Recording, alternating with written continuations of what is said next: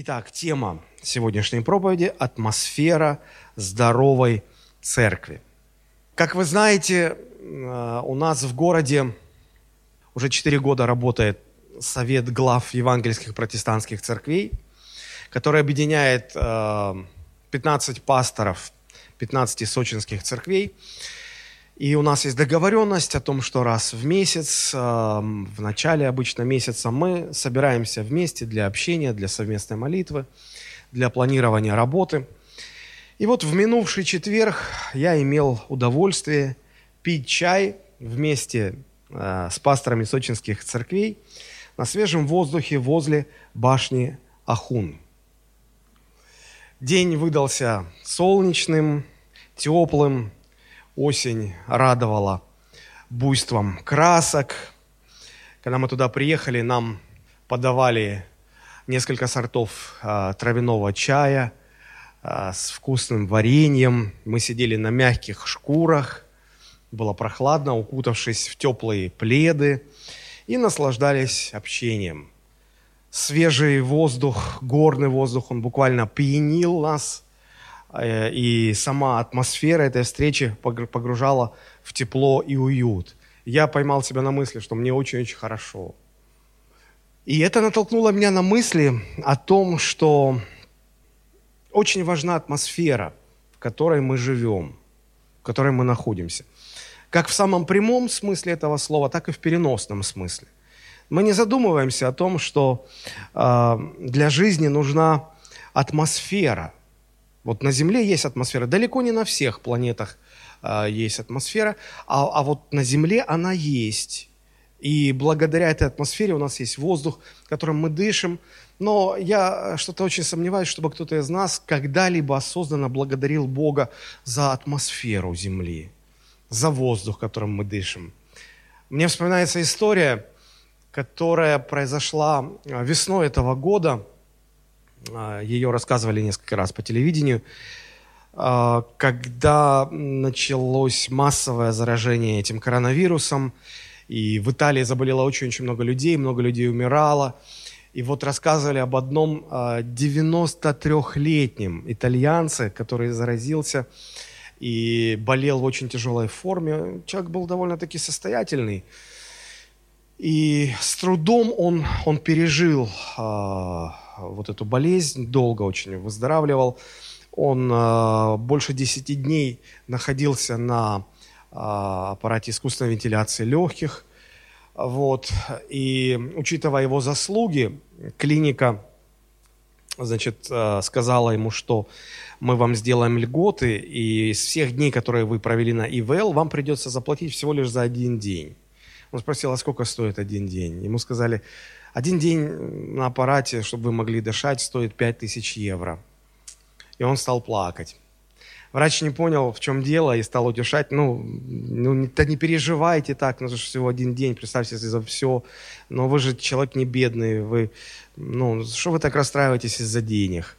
И когда этот человек, этот старик немножко успокоился, он говорит, да нет, вы неправильно поняли, я, я не переживаю из-за денег, у меня достаточно денег, чтобы оплатить вообще все дни и, и мне еще останется на жизнь. Дело не в деньгах, говорит. Я просто, знаете, подумал вот о чем. Чтобы мне дышать один день, это стоит 5000 евро. А я на протяжении 93 лет каждый день дышу Божьим воздухом. Бесплатно. И ни разу, ни разу мне не пришла в голову мысль поблагодарить Его за это. Мы часто воспринимаем все как должное. А, есть планеты, на которых нет атмосферы. Ну, самое близкое небесное тело – это Луна. Там нет атмосферы, там абсолютный вакуум. Если стоя на Луне вы а, уроните а, пушинку и молоток, легкая пушинка и тяжелый молоток, они коснутся Земли в одно время. На Земле раньше упадет молоток, потому что он тяжелый, и только потом опустится пушинка – потому что она легкая, потому что а, сопротивление атмосферы, сопротивление воздуха. Там этого нет, там нечем дышать, там вакуум. На Венере, вернее, на Меркурии, на Плутоне нет атмосферы. Но не все так просто. Для жизни нужна не просто атмосфера, а, а совершенно определенным образом сбалансированная атмосфера. Потому что на Венере, например, атмосфера есть. Она на 96% состоит из углекислого газа и на 3% из азота, остальное примесь. Там есть облака, вот только дождь идет не водой, а серной кислотой. И там невозможно дышать. А атмосфера Земли на 78% состоит из азота, на 21% состоит из кислорода, и 1% это углекислый газ и, прочие примеси. Ученые э, подсчитали, что если бы кислорода было немного меньше в процентном соотношении, люди стали бы задыхаться. Невозможно было бы зажечь спичку. Она просто не загоралась бы из-за недостатка кислорода. А если бы кислорода стало немного больше, то эту спичку невозможно было бы потушить. Ни один пожар невозможно было бы потушить на Земле. Но на Земле все выверено таким образом, чтобы человек мог жить, мог дышать. И, и в прямом смысле без этого, без этой атмосферы, а, определенным образом сбалансированной, нет жизни. А, мы также используем это слово в переносном смысле, когда мы говорим о хорошей атмосфере в семье, о хорошей атмосфере в трудовом коллективе. Я вот задался вопросом, а из каких компонентов складывается атмосфера здоровой церкви? Мы понимаем, что если в браке а, здоровая атмосфера, то в этом браке муж любит жену, жене а, в удовольствие повиноваться своему мужу, видя, как он любит ее, как он заботится о ней. А, мужчины часто не понимают, и им кажется, что женщины ценят в мужчинах там силу, красоту. Знаете, что самое большее женщины ценят в мужчинах? Женщина, можно я расскажу? Секрет. А вы скажете, прав я или нет. А, больше всего женщины в мужчинах ценят то, что мужчина заботится о женщине. Я прав или нет? Да? Не ваша внешность, не ваши бицепсы, не ваши амбиции, не ваша, вот, там, а меня на слабо не возьмешь. Женщины любят тех мужчин, которые о них заботятся, на самом деле, искренне, потому что женщину не проведешь. У нее более тонкое душевное устройство, она, она сразу фальш чувствует. Помните, как место встречи изменить нельзя. Женщину не проведешь, она сердцем чувствует. Да. Вот, поэтому э, дети в таких семьях вырастают без комплексов, без каких-то психологических травм. Э, девочки потом легко выходят замуж, мальчики женятся. И это благополучные дети. Почему? Благо... Была хорошая, здоровая атмосфера в семье. Когда в трудовом коллективе здоровая атмосфера, тогда эти люди, их совместный труд способен на, на большие достижения – и если в церкви складывается здоровая атмосфера, тогда эта церковь будет расти, она будет исполнять свое предназначение. Людей будет тянуть в эту церковь. Им будет хотеться быть в такой церкви. Вот вопрос, а из чего, из каких составляющих складывается атмосфера здоровой церкви? Сколько там должно быть процентов азота, кислорода или чего там еще? В каком количестве, в каком процентном соотношении это все должно быть? Я, конечно, понимаю, что тема очень большая, обширная, и я не претендую на ее полное раскрытие. Я всего лишь постараюсь дать какие-то намеки, дать какое-то, как-то обозначить эту тему, а, просто ну, заставить всех нас задуматься над этим. А, ведь в определенном смысле это мы, члены церкви, определяем, какой будет атмосфера. Мы ее сами формируем в своей общине, сами ее создаем. Если каждый из нас живет в послушании Богу, тогда участие каждого в церкви формирует здоровую атмосферу. Наше непослушание Господу, наше неправильное отношение к ближнему, оно наоборот формирует нездоровую атмосферу, э, атмосферу нарушенную, э, которая и приводит к совершенно другим э, результатам. Поэтому я бы хотел призвать, давайте будем беречь здоровую атмосферу церкви. Я вообще за духовную экологию. Давайте перестанем загрязнять атмосферу церкви своими грехами, непослушанием, своим противлением Богу Короче, даешь духовный гринпис. Ну, если серьезно, то я хотел бы остановиться на небольшом фрагменте из первой главы послания апостола Павла к римлянам. Первая глава римлянам с 8 по 13 стихи. Мы сейчас это прочитаем. И если внимательно посмотреть на этот простой отрывок, казалось бы, ну, это введение, это вступление вот, к, ко всему остальному, что Павел собирается здесь изложить. Но при внимательном изучении мы можем обнаружить семь составляющих здоровой э, атмосферы в церкви или атмосферы здоровой церкви. И вот мы сегодня начнем, мы сегодня э, с Божьей помощью остановимся на трех элементах, и в следующий раз мы рассмотрим остальные четыре. Итак, Римлянам 1, 8, 13. Прежде всего, благодарю Бога моего через Иисуса Христа за всех вас, что вера ваша возвещается во всем мире. Свидетель мне Бог, которому служу духом моим в благовествовании Сына Его, что непрестанно вспоминаю о вас, всегда прося в молитвах моих, чтобы воля Божия когда-нибудь благопоспешила мне прийти к вам, ибо я весьма желаю увидеть вас, чтобы преподать вам некое дарование духовное к утверждению вашему, то есть утешиться с вами верой общую, вашей и моею.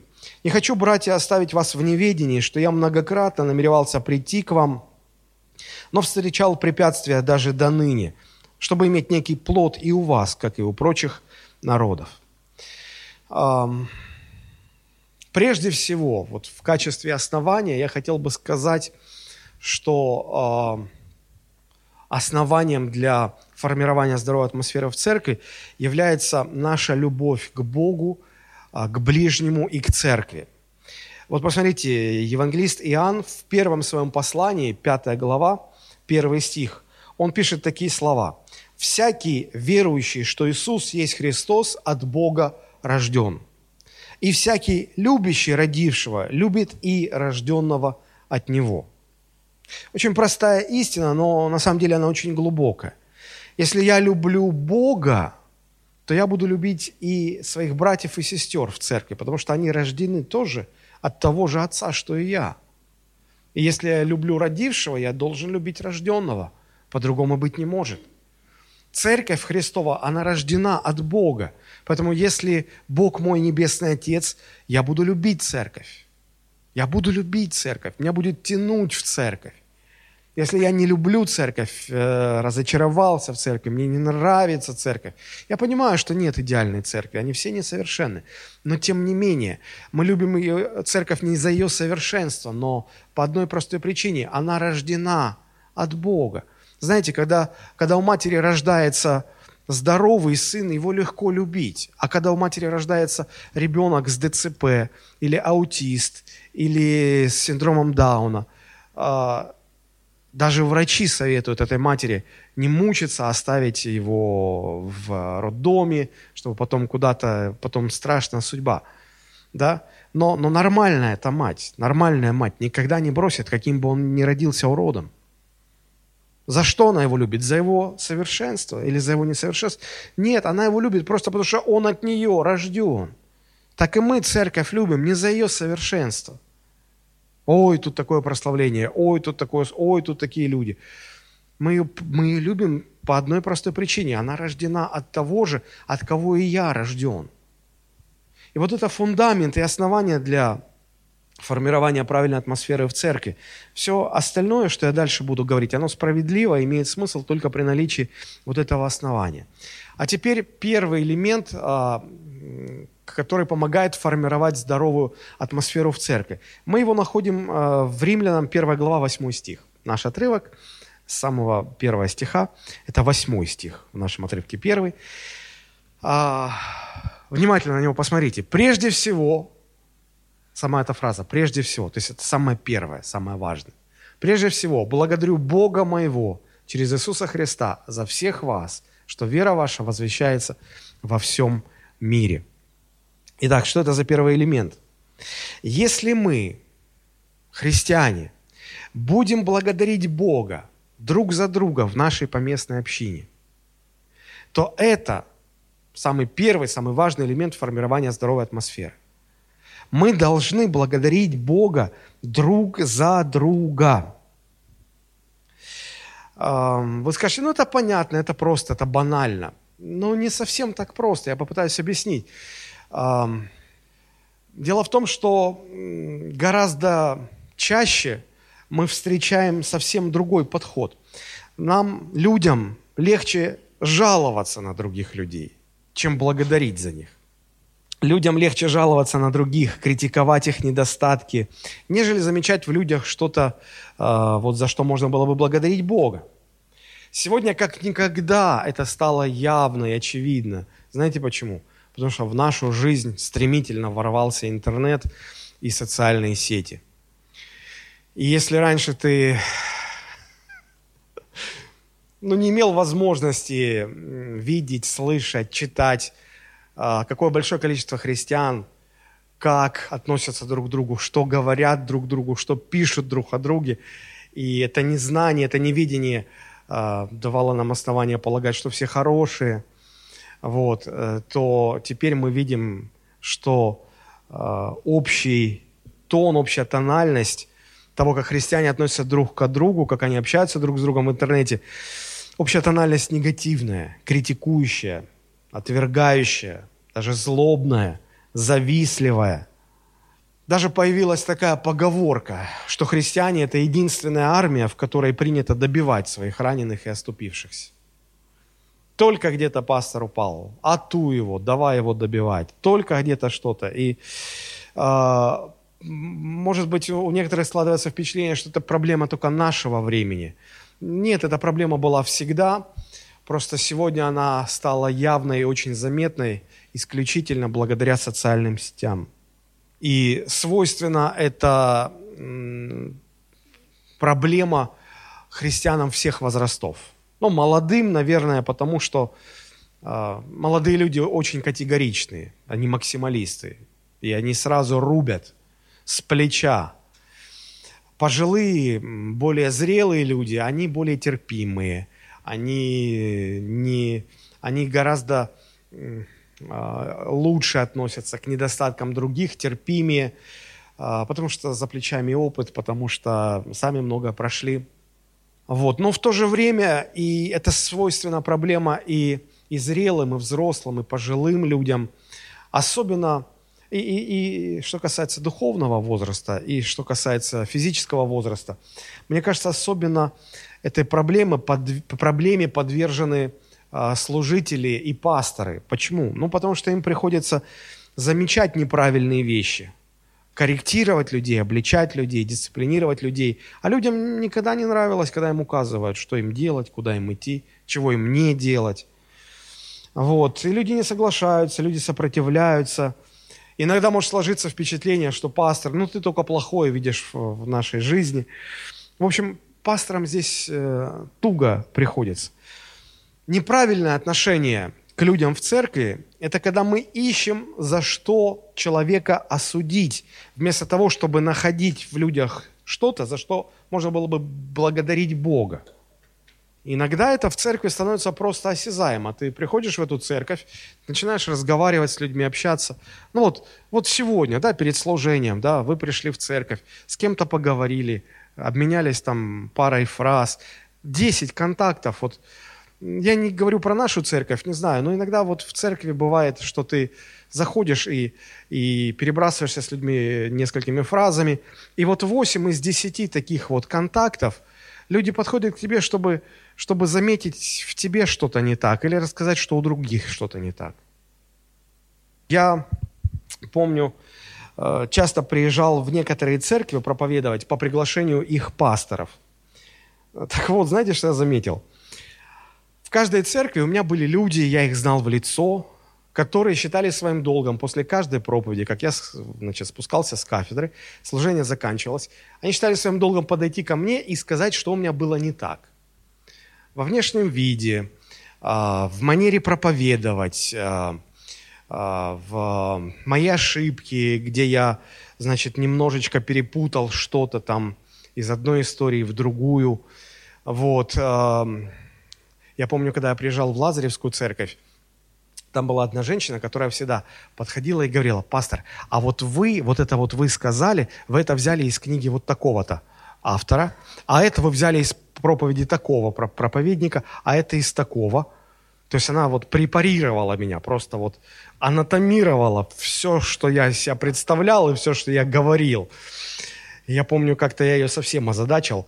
Она подошла и говорит, слушайте, вот я чувствую, вот я чувствую, но не могу понять, у кого вы эту проповедь ну, слезали, вот у, ко, у кого, вот у кого вы ее забрали, вот, вот я чувствую, ничего, я помолюсь, мне Господь откроет. Я говорю, да поможет вам Господь.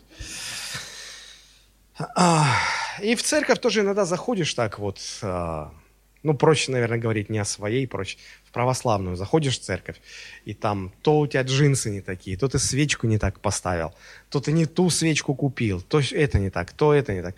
Но мы тоже не, не лучше, мы тоже не лучше. И иногда человек не успел зайти в церковь, а мы уже начинаем. Ой, ты маску не так, а почему у тебя маска черная? Черная. Мы что, дети тьмы? Светлая, белая должна быть маска, мы дети света, в конце концов. Ну, то есть, вот всегда найдется что-то такое. Надежда не такая, песни не такие, поете не так. Кому-то слишком громко, кому-то слишком тихо. Вот. А, когда вы последний раз подходили вот к нашим вокалистам и благодарили, говорили, девчонки, спасибо вам, так, так хорошо сегодня прославляли Господа, так легко было вместе с вами петь. Нет же, что-то, да, не дотягиваешь ты, не дотягиваешь. Не... Видите, какие у вас защитники хорошие есть? Слава Богу. Но я же не про нашу церковь говорю, это так. Про другие. Вы так уже напряглись, расслабьтесь. Это у нас же все хорошо. А вот. Знаете, когда вот а, человек начинает в другом выискивать какие-то недостатки, не всегда, но, но мне кажется, иногда это еще происходит потому, что указывая на, на недостатки другого, опуская другого, человек хочет себя этим возвысить. За этим гордыня стоит. Возможно, у человека просто нет других инструментов возвыситься. По-другому он никак не может. Поэтому, чтобы, а хочется ощутить себя выше, поэтому, чтобы как-то вот а, задрать повыше нос, приходится другого опускать. Ну и ладно. Бог с ними, с такими людьми. А вы скажете, ну а как вот за таких благодарить? Здесь важно понять, что мы благодарим, а, мы, мы, мы не благодарим людей за их достижения или за их недостатки. А, обратите внимание, тут написано, прежде всего благодарю Бога за всех вас. То есть Павел говорит, я Бога за вас благодарю. Вы скажете, а за что там благодарить Бога? А, если мы благодарим Бога, значит, надо благодарить за что или предмет нашей благодарности то, что делал Бог, а не человек. Правда же? Ну вот если кто-то мне подал горячий чай, я ему говорю спасибо, я благодарю, да? Я благодарю его, почему? Потому что это его действие было совершено. И если я благодарю Бога, значит, я должен, значит, моя благодарность за действие Бога. Не за действие самого человека, а за действие, а какие действия Бога в людях? а во в нас, во всех Господь работает Духом Святым для того, чтобы нас преображать в образ своего Сына Иисуса Христа. Так вот, апостол Павел, когда говорит, я благодарю Бога за вас, он благодарит Бога не за самих людей, а за ту работу, которую Бог проводит в этих людях. Если мы сегодня видим людей полных несовершенства – то вполне свободно можно за них благодарить Бога. Почему? Потому что процесс идет. Я попытаюсь объяснить вот на каком примере. Одно из моих самых любимых блюд – это сациви. Его не часто готовит моя жена, вот, но когда я, мне удается ее упросить, она его готовит. Почему не часто? Потому что его долго, много времени нужно затратить на его приготовление. Вот, там очень такой кропотливый, тщательный процесс, долгий и, ну, я, я могу понять поваров, да, они там 10 часов готовят одно блюдо, которое люди меньше, чем за 10 минут съедают. Вот. Ну и, значит, когда, когда вот готовка в процессе, я захожу на кухню, мне никогда в голову не придет ругать и говорить, как, почему еще не готово, а что ж такое?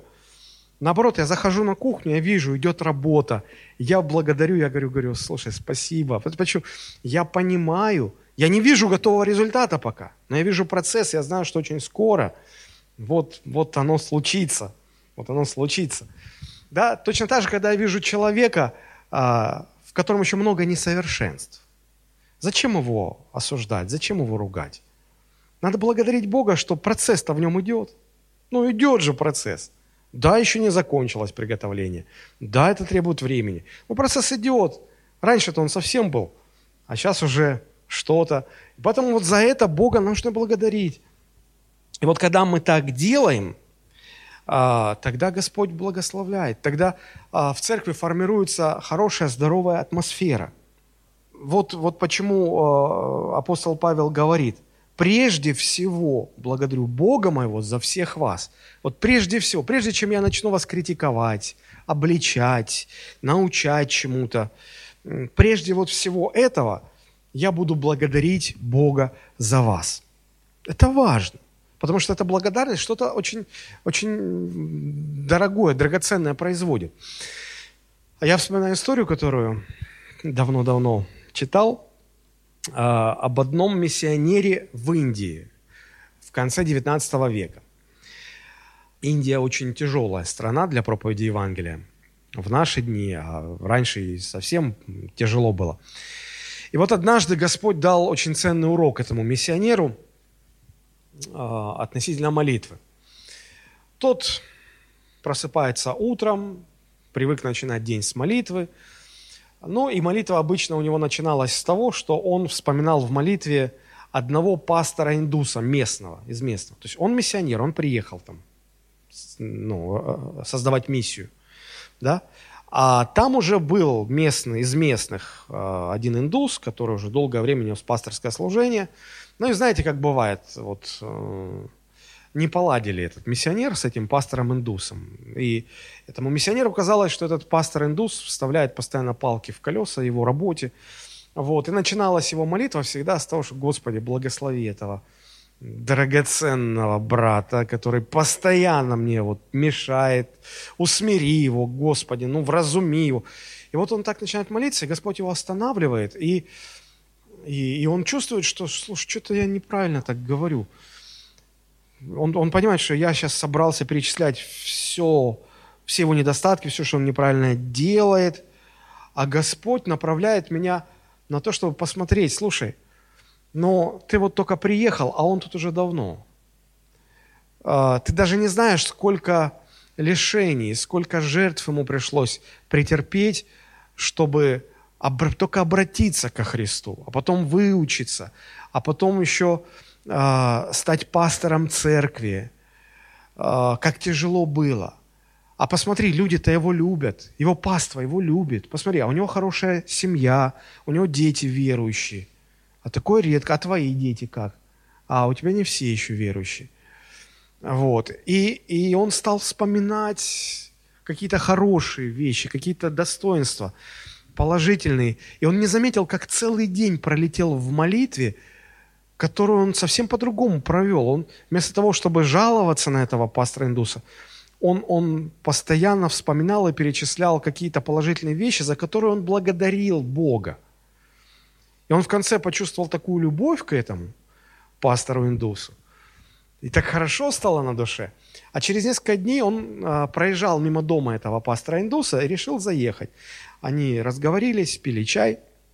И этот пастор индус поведал ему а, об удивительном своем таком духовном переживании. Он сказал, что в один день мне было так тяжело, мне хотелось уже оставить служение, и я уже ну, устал. Мне казалось, что люди такие неблагодарные, что у меня ничего не получается. Депрессия. И говорит, вот буквально внезапно Господь коснулся меня, у меня мне пришло такое утешение, такая поддержка, такое вдохновение. И я подумал, да ну и что, да если еще в два, в три раза сильнее будет сопротивление, неустройство, я все равно буду служить Господу. И говорит, я до сих пор схожу, хожу под этим впечатлением. И этот миссионер говорит, а ну как, а какой это был день? И, короче, он узнал, и, и как раз это был тот день, когда вот он так молился за него. Когда мы начинаем благодарить Бога друг за друга – Вместо того, чтобы жаловаться друг на друга. А жаловаться иногда, ну, не, не беспочвенные эти все жалобы, понятно. Но если мы начинаем благодарить Бога друг за друга, тогда Бог начинает с каждым из нас работать. Давать нам силу, вдохновлять нас особым образом. Когда вы думаете о своей церкви, о своих братьях и сестрах, о служителях церкви, на чем вы фокусируете ваше внимание? На критике, на обидах, на конфликтах?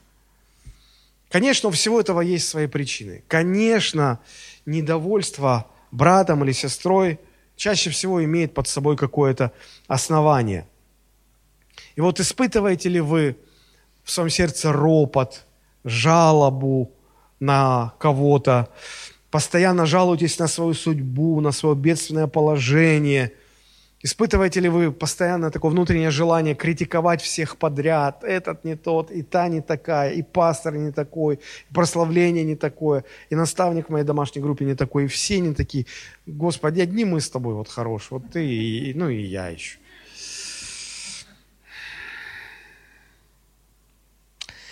Но ведь можно же иметь совершенно другой настрой. Можно же благодарить Бога за своего пастора, за наставника домашней группы, за своего брата, за свою сестру. Вот интересно, что на момент написания вот этого послания, когда апостол Павел благодарит там за всех оптом сразу, да, интересно, что Павел еще ни разу не был в этой римской церкви. Посмотрите на 13 стих. Там сказано, он много раз собирался, но не получилось. Он и сейчас хочет, но не получается. Он там ни разу еще не был. Он там никого не знает. Как же он, как же он за всех благодарит-то Бога? Вы, может, скажете, пастор, ну как ты не понимаешь? Ну потому и благодарит, что никого еще не знает. Ни с кем еще не успел пересечься. А вот мы уже друг с другом так понапересекались, что уже вот совсем-совсем тяжело благодарить друг за друга. Ну потому что накопившиеся проблемы, обиды – фокусируют наше внимание на негативе, на ворчании, на взаимной критике. Ну, легко любить людей, братьев, сестер где-то там в Африке далеко, которых мы никогда не видели и никогда не увидим. Гораздо тяжелее любить ближнего, который вот тут рядом, вот тут сидит рядом с вами и держит свою ногу уже пять минут на вашем больном мозоле. Вот его любить, да, тяжело. Это знаете, с чем можно сравнить? Когда, когда парень с девушкой встречаются, у них конфетно-букетный период, ой, они так любят друг друга. Ой, им так легко любить друг друга. Самое интересное начинается, когда они начинают жить под одной крышей.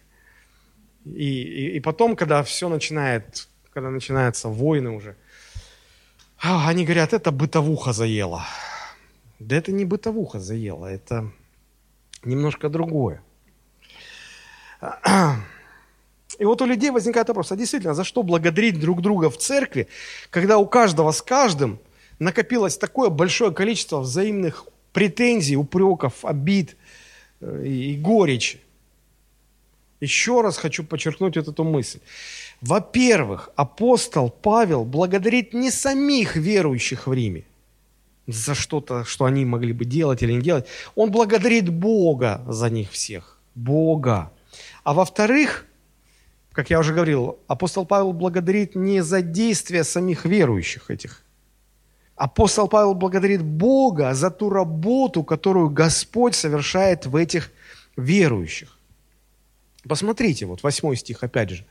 Прежде всего благодарю Бога за всех вас, а вот и причина. Почему? А потому что вера ваша возвещается во всем мире. То есть, смотрите, он понимает, что э, современный перевод там как звучит? Потому что о вере вашей известно во всем мире. То есть э, Римская империя была очень враждебно настроена против христиан. А тут в самом сердце Римской империи, в столице, в Риме, Господу как-то удалось людей привлечь ко Христу, как-то удалось спасти их. Их там много. И вот он их не просто спас, что они вот верят, что он их спаситель, а он еще работает над ними, совершает в них труд, и в результате этого труда в них растет вера. И настолько она растет, настолько уже она очевидна, что они чуть ли не легенды складывать стали. Уже весь тогдашний мир слышал о, о зрелости, о вере э, римлян, этих э, христиан в Риме. И вот смотрите, Господь, э, Павел благодарит Бога за ту работу, которую Бог в них совершает. Это удивительно. Да, работа еще не закончена. Да, в этих людях э, ну, хотя бы в некоторых из них, да, еще есть много несовершенств всяких, но процесс идет, процесс заметен, уже люди его оценивают, уже за это, э, ну, начинают многие говорить, и вот за это благодарит Господь. Апостол Павел придерживается той же самой стратегии и в отношении других церквей. То есть это не только вот его любимая церковь в Риме, потому что он там еще никогда не был, поэтому она еще осталась любимой. Он за все церкви так благодарит. Если вы посмотрите Ефесянам 1, 15, 16, то там написано, «Посему я, услышав о вашей вере во Христа Иисуса и о любви ко всем святым, непрестанно благодарю за вас Бога, вспоминая вас в молитвах моих». Опять он говорит, я благодарю Бога за что? За вашу веру, за то, что Господь совершает в вас работу, и у вас столько веры, столько любви, столько терпения. Филимону 4-5 стихи, там всего одна глава. «Благодарю Бога моего, всегда вспоминая о тебе в молитвах». Вот вспоминаю тебе и благодарю Бога. А у нас как? Зашла речь. Ад, ад же ж занял денег и не отдает, зараза. А, а еще брат во Христе. Нет, вспоминаете, благодарите, вспомнили. Ой, брат такой-то, денег мне не отдает. Благослови его Господь большой зарплатой, доходом, что он все-таки, ну и, и мне отдал в том числе. Вот. Вспоминайте ближнего, благодарите за него Бога. А что благодарите, он такой секой Да вы еще не знали его, какой он был до Христа. Благодарите Бога, что вы встретились с ним сейчас, а не тогда, когда он еще Христа не знал. Было бы хуже. Хотя бы за это Бога благодарите. А, филиппийцам 1.3. «Благодарю Бога моего при всяком воспоминании о вас». Вот, всякое воспоминание. По доброте вспомнили или по другому какому случаю вспомнили. Благодарите Бога за этих людей. Колоссянам 1, 3, 4. «Благодать вам и мир от Бога Отца нашего Господа Иисуса Христа. Благодарим Бога и Отца Господа нашего Иисуса Христа, всегда молясь о вас, услышав о вере вашей во Христа Иисуса и о любви ко всем святым». То есть благодарим Бога за вас, услышав о вашей вере, о любви, о той работе, которую Господь вас, вас производит, о результатах. Мы благодарим Бога за эту работу – Теперь на, на, вот на какую фразу хочу обратить ваше внимание, если мы опять возвращаемся, Римлянам 1.8. Там апостол Павел говорит, прежде всего благодарю Бога за всех вас. То есть вот оптом, без разбора, за всех. Складывается ощущение, что там все идеальные, как на подбор. Нет, конечно же. Там были разные люди в этой церкви, как и в любой другой. Были и зрелые э, верующие, и незрелые. Были и те, кто давно в вере, и новообращенные. Были и духовно крепкие и духовные младенцы, были и малодушные, и сильные духом, были те, кто были на замечании, на кого а, распространялись меры церковной дисциплины, а, были немощные в вере, и были те, которые возвышались над немощными в вере. Всякие были, как в ковчеге у Ноя, всякой твари по паре. Всякие были. И вот Павел говорит, а я за всех благодарю за всех. Почему? Ну, потому что Бог со всеми работает. И каждый на своем этапе, в процессе этой работы. И э, это учит и нас благодарить Бога не только за отдельных верующих. Вот он, вот он вот такой духовный, вот за него благодарить. А этот вечно там, что за него благодарить? Нет, за всех. Вы скажете, ну как, это, это придется кривить душой, если вот за него благодарить. Это же не искренне как-то будет. Но Павел видит причину благодарности не в самих людях, а в Боге, в Божьей работе над этими людьми. И, и он мог бы сказать, я благодарю вас, дорогие верующие, что о вере ваши легенды уже ходят. Нет, он говорит, я благодарю Бога за то, что Бог вас производит. То есть основанием для нашей благодарности является не сам человек и его заслуги. Основанием является Бог, который спас этого человека, работает над этим человеком и преображает его в образ Иисуса Христа. Поэтому, когда вы видите в церкви человека с массой недостатков, не пытайтесь искать причины для благодарения в этом человеке.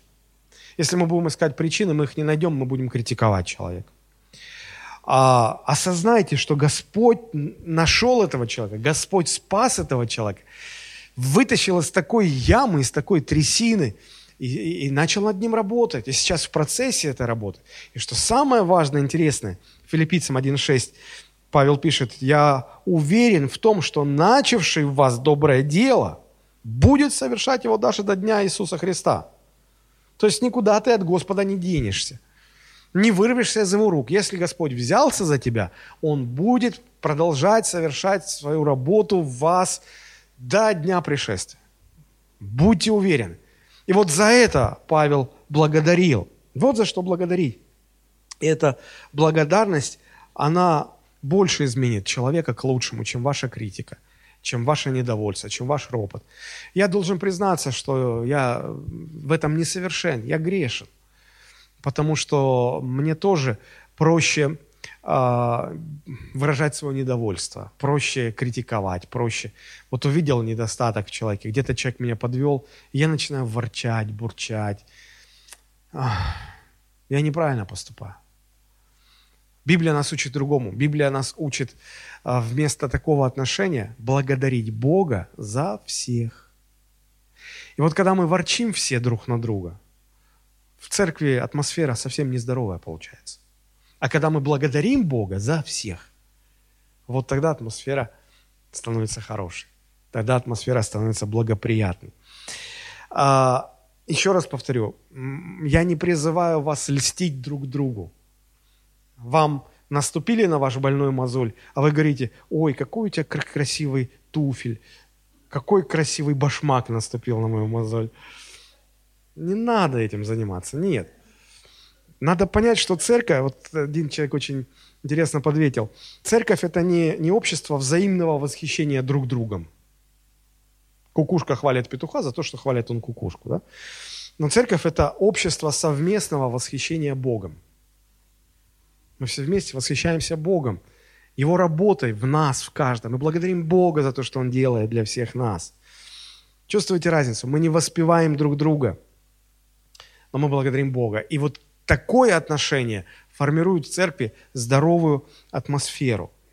Тим Келлер однажды сказал, религиозные люди находят Бога весьма полезным, а возрожденные люди находят Христа восхитительным. И вот когда вся церковь восхищается Христом, благодарит Христа, благодарит Господа, это формирует совершенно другую, потрясающую атмосферу в церкви. 1 а, Коринфянам 1.4.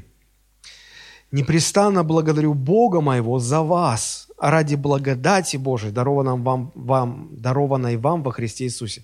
Опять та же мысль. За что он благодарит Бога? За благодать Божью, которая дарована вам – а вы обратите внимание, что это, это адресовано Каримской церкви. Мы же помним, какие там христиане в Коринфе. У них там такие блудодеяния были, что мама дорогая. Не у всех неверующих такое бывает. Они были заносчивые, они были горделивые. Там самая проблемная церковь в Коринфе, это была, ну, среди всех, вот, э, которые Павел наследил, это была церковь в Коринфе.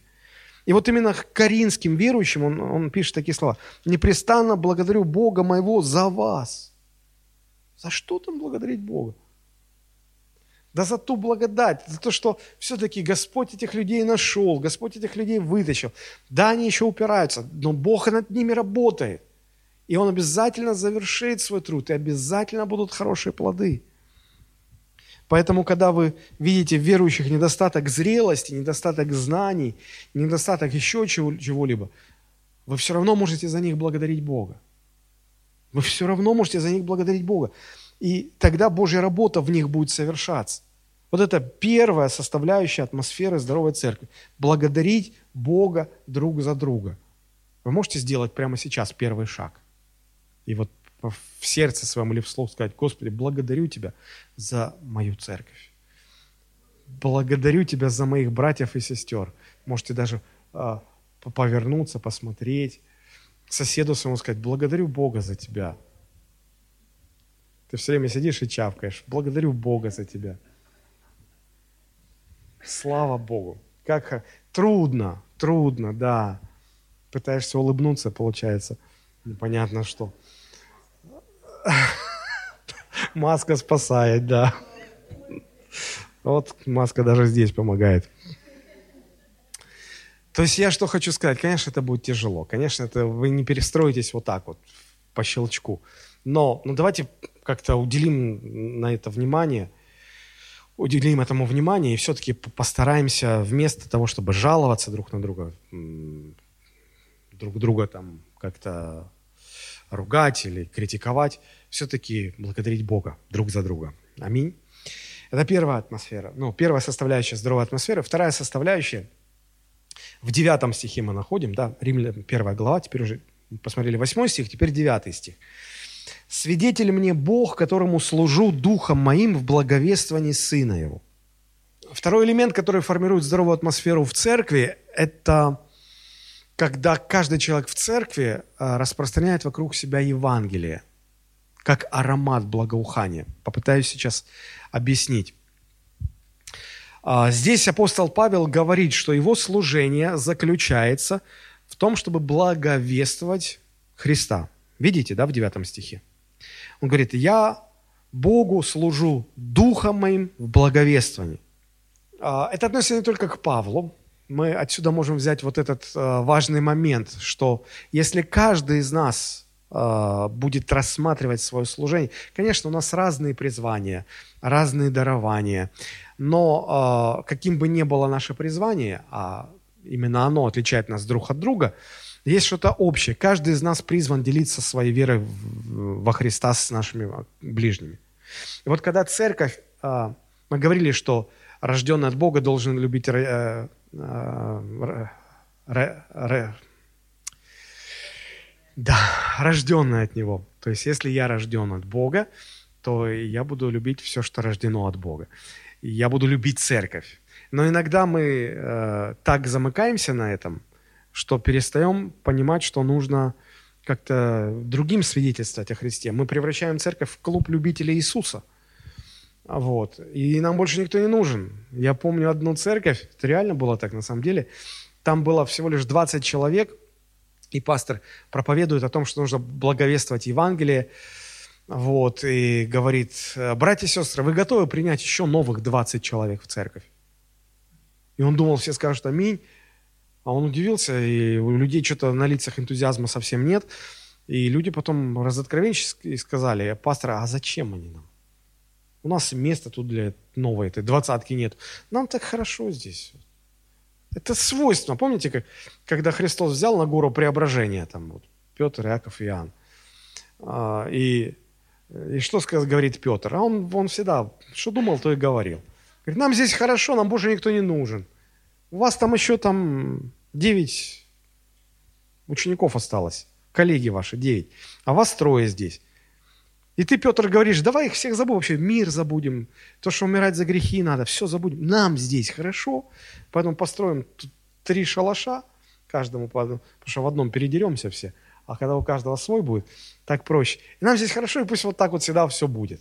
Во веки веков аминь. И Иисус говорит, ну, вы же ничего не понимаете. Вот.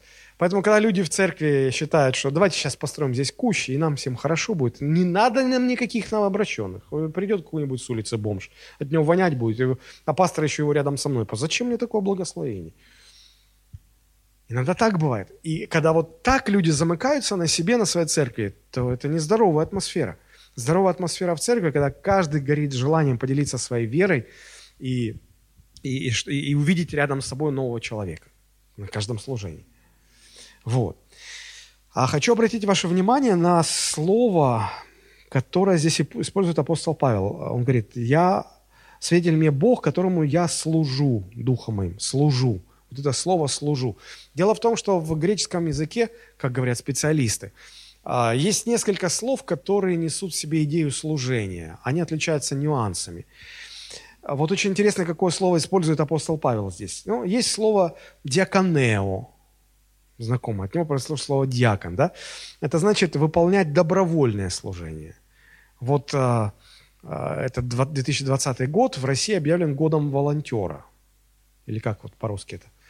Ну, добровольный, добровольцы, да, добровольцы. Вот добровольцы – это диакон, диакон – доброволец. Вот это греческое слово. Есть слово «дулео», от него а, образуется слово «дулос», «араб» по-гречески. Э, Дулео несет в себе коннотацию а, служения не по доброй воле. То есть я вынужден, я принуждаюсь, то есть я служу в качестве раба. Я не хочу, если там было добровольно, то здесь по-другому. Есть слово э, хуперето, помогать, прислуживать, быть прислужником. А вот здесь апостол Павел использует слово латрео, что означает нести религиозное служение или священнодействовать. В греческом варианте Ветхого Завета этим словом называлось э, то, что делали священники Ветхого Завета, когда приносили жертвы, когда священно действовали. Э, и вот тем самым Павел, выбирая это слово, он, он, он, он показывает, что он не просто совершает какую-то работу для Бога, но э, он считает благовестие священнодействием – и он сравнивает себя со священником Ветхого Завета, который приносит Богу жертвы, там, все сожжения, другие жертвы.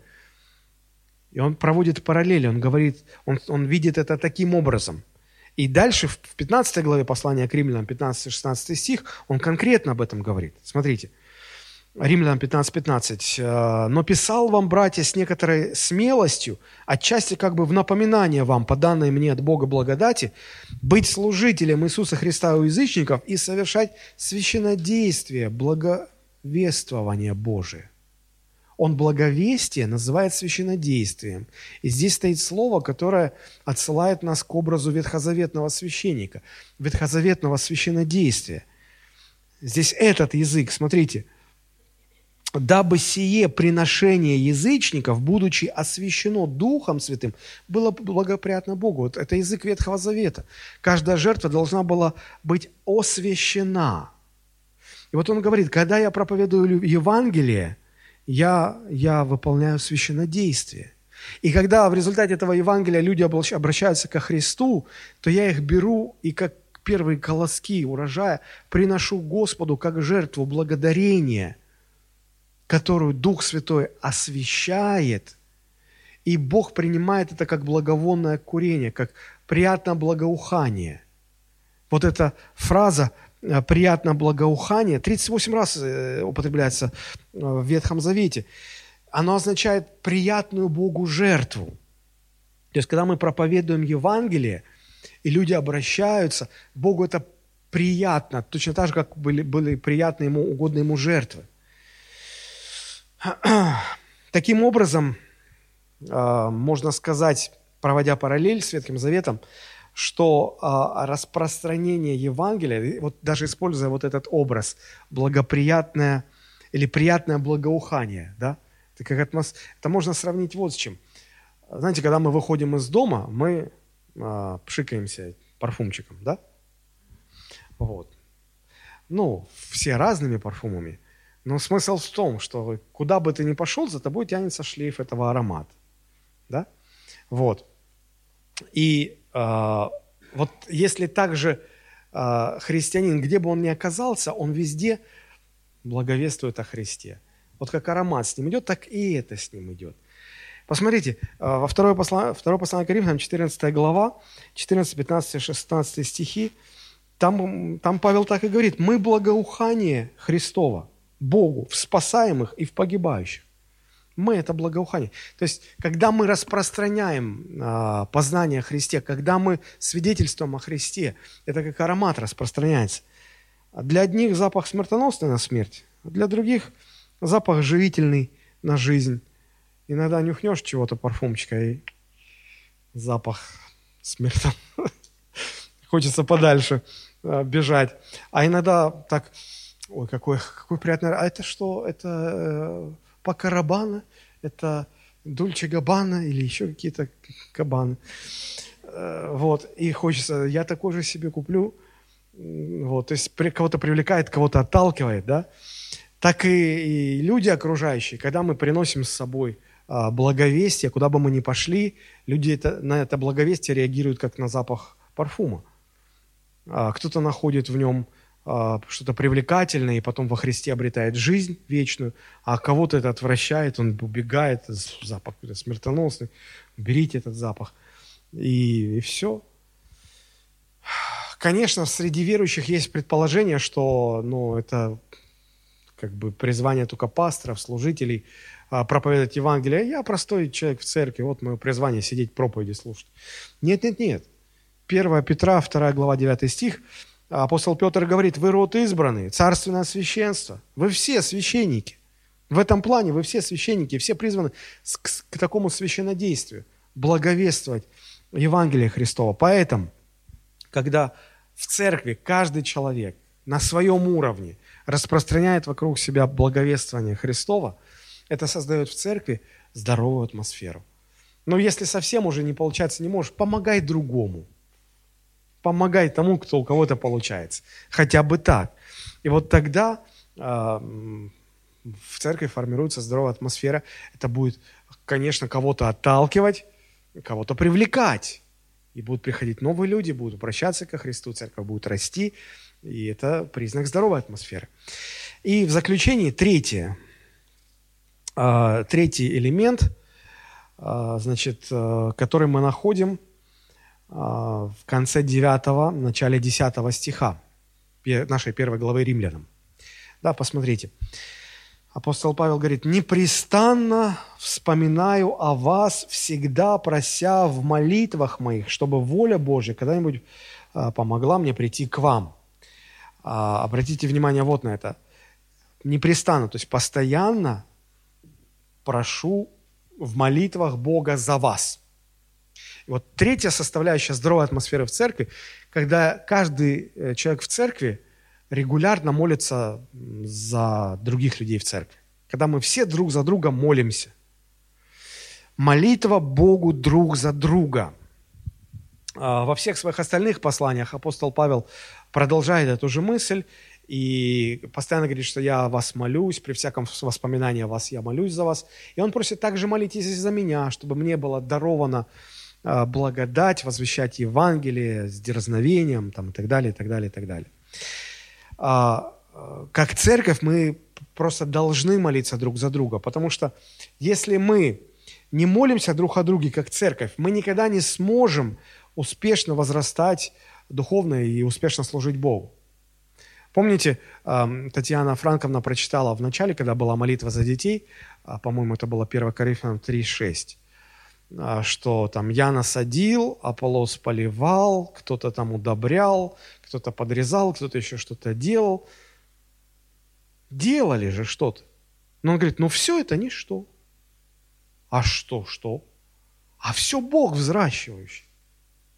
Потом смотрите, мы должны понимать, что церковь не строится талантами человека, способностями человека. Да, мы, наше призвание определяется нашими талантами, нашими способностями. И если у человека есть э, способность петь, он служит Богу в этом. Если у человека есть способность проповедовать Слово, он служит Богу в этом. И может создаться впечатление, что наши природные дарования служат Богу. Мы должны отдавать себе отчет. Это все на своем месте. И нужно насаждать, и нужно поливать, и нужно окучивать, и нужно удобрения покупать, и его правильно удобрять. Но мы должны помнить, что все это роста не дает. Это нужно, но оно роста не дает. А кто, а кто дает рост? Только Господь. Нужно петь, нужно проповедовать, нужно бутерброды там вот готовить в буфете. Это все нужно. Но если во всем этом не будет Божьей силы, это будет просто пение, это будет просто проповедь, это будет просто богослужение. Вы просто отсидели еще одно воскресенье, вернулись домой пустыми, Ничего Господь вас не произвел, ничего не изменилось. Вы какими были, такой, какой ты был, такой ты остался. Казак лихой, степной, орел, да, степной. Вот. Нам это зачем? Не надо. Мы идем в церковь, потому что мы хотим с Богом встретиться. Мы идем в церковь, потому что нам нужно Божье прикосновение. А это все происходит только тогда, когда мы молимся друг за друга, когда есть молитва. Вот почему у нас есть домашние группы, э, и в домашних группах мы молимся друг за друга. Наставник домашней группы молится за своих людей, люди молятся за наставника. Мы э, несколько недель назад создали службу экстренной молитвенной помощи, когда вы можете обратиться ну, те, кто в чате в нашем, те знают. А, вы можете а, обратиться и написать свою молитвенную нужду, и вы можете быть уверенными, что группа более чем из 10 человек каждый день, каждый Божий день молится за эти нужды, серьезно молится. Пастор должен молиться за свою аудиторию. А, вы, кто слушаете, должны молиться за пастора. Если вы хотите, чтобы здесь не просто, вы послушаете, что он тут наговорит. А если вы хотите в, этих, в его словах услышать, что Бог говорит к вам, то вы должны молиться. И я должен молиться. И мы должны понимать, что если вот такая молитва уйдет, то все, мы превратимся э, в естественную группу людей, которые, да, любят Иисуса, но, но что-то, ну, этот Иисус как-то не, никак не проявляет себя. Ни в нас, ни, ни возле нас. Это серьезно. Э, молитесь ли вы так за других в церкви? Одного пастора спросили, какая ваша самая любимая книга? Ну и, значит, э, интервьюер решил как бы с оригинальничать сказать, ну, конечно, мы, вы скажете, что ваша любимая книга Библия, ну, помимо Библии. Говорит, нет, нет, нет, моя любимая книга даже не Библия. Так, это заинтриговало. Вы, говорит, никогда не догадаетесь. Моя любимая книга – это книга э, членского списочного состава церкви. Что? Да, это моя самая любимая книга. Она каждый день у меня дома. Я каждый день открываю эту книгу, и в день я молюсь, э, я выделяю час-полтора, чтобы за 20 имен, у него, у него тысячная церковь, говорит, я не всех их знаю хорошо, но э, я каждый день за 20 человек из этой книги молюсь. В следующий день другие 20 человек. За два месяца я успеваю всех промолить. Интересно. И, он, и ему задали вопрос, вы серьезно приписываете успех вашего служения вот именно э, такому, такой вашей молитве? Он говорит, да. Я людей в церкви научил, чтобы они молились друг за друга.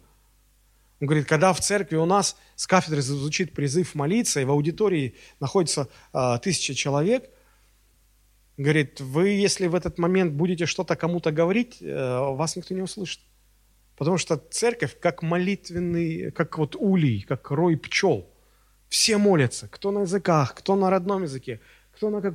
Неважно. Все молятся. Ну как? Пастор призвал молиться, и церковь молит. Это не как у нас. Братья и сестры, давайте помолимся. И все, как, как будто вас позвали в стенку футбольную перед воротами. Вы так сложили ручки, стиснули зубы. Если мяч попадет, то чтобы не заплакать. Друзья, давайте как-то, вот если мы молимся, то мы молимся. Мне в этом плане очень нравится песня а, Александра Разумбаума. У него, знаете, есть такая песня. Гулять так гулять, стрелять так стрелять, любить так любить, молиться так молиться, а не вот это.